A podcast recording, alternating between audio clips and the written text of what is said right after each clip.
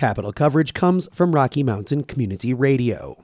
Lawmakers inside the state capitol are grappling with how to put more money into transportation, a priority for both parties. Now, a group of ballot proposals could change the discussion.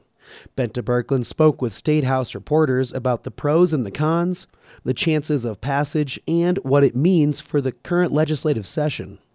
Today, we're joined by Brian Eason with the Denver Post and Marianne Goodland with Colorado Politics. Brian, some transportation ballot initiatives have dropped. You reported on that. Give us an overview. So, the Denver Chamber of Commerce has been uh, talking about these for quite a while. There are four of them, and what they all do is they would raise sales taxes by between half a cent and, and a full penny um, on the dollar. And what they the bulk of the money um, the money would be split between you know some transportation bonds that would go towards major projects around the state and then there's also some money for local and regional road and, and transit projects there's also discussions on transportation funding here in the legislature. How do these ballot initiatives coincide with discussions in the capitol well, we had two measures, and we haven't had much more than that, both put up by Republicans, one in the House, one in the Senate. The Senate transportation bill, which is their top priority bill, is not expected to succeed in the House. The transportation bill that was in the House has already been killed.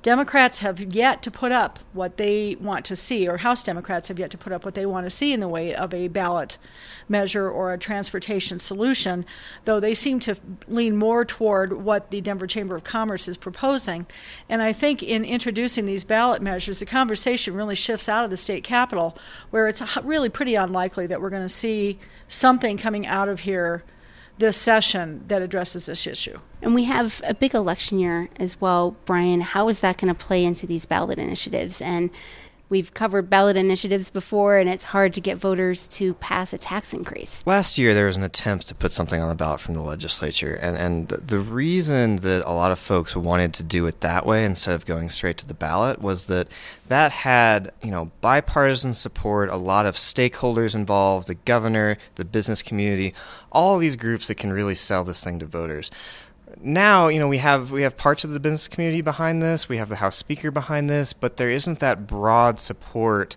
that we, you had last year. And so so the difficulty in election year is well all of a sudden you have a bunch of people running for governor and you're going to have people who are running for the ballot initiative and you're going to have people running against it. And in that partisan environment you know it can make it a lot harder to build that coalition that's needed to to actually get something passed. Have some of the gubernatorial candidates, or do you think some will make this a campaign issue, whether or not to pass or not pass a, a transportation tax increase?